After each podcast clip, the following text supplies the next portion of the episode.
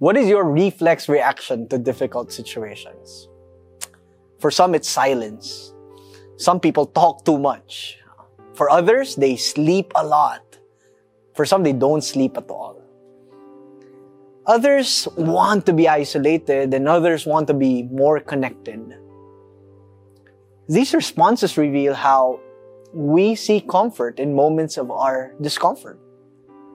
Whether it is as simple as the discomfort of not being able to go to your favorite place or the grief of losing someone.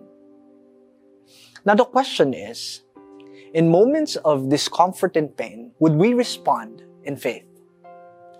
In Acts chapter sixteen, we encounter of a story of Silas and Paul. They were placed in this difficult situation. After preaching and teaching about Jesus as the Christ, they were placed in prison.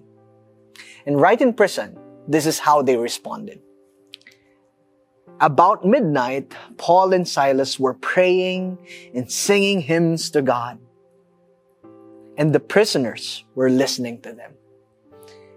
In the middle of a very difficult, uncomfortable situation, Paul and Silas responded in faith through prayer and singing, holding on to God and proclaiming God's truth in the middle of pain.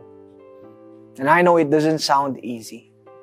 But by the grace of God, they were able to respond in faith. And what happened next? In verse twenty-six, suddenly there was a great earthquake, so that the foundations of the prison were shaken, and immediately all the doors were opened, and everyone's bonds were unfastened. In the middle of pain and difficulty, they responded in faith, and God intervened. Imagine how in that situation, the prisoners were so surprised. Not only because these men who were captured because of their faith are responding in prayer and singing, but now their God responded by freeing them. I know for some of us, we might be going through difficult and painful situation. Will we respond in faith? Will we respond by holding on to who God is and what He said in His Word? What's our reflex reaction to difficult situations? Yes, it's okay to find comfort in silence, in people, to find rest, and maybe for some leisure. But I hope we all respond in faith. May God give us the grace, and may we respond in faith. Have a great day.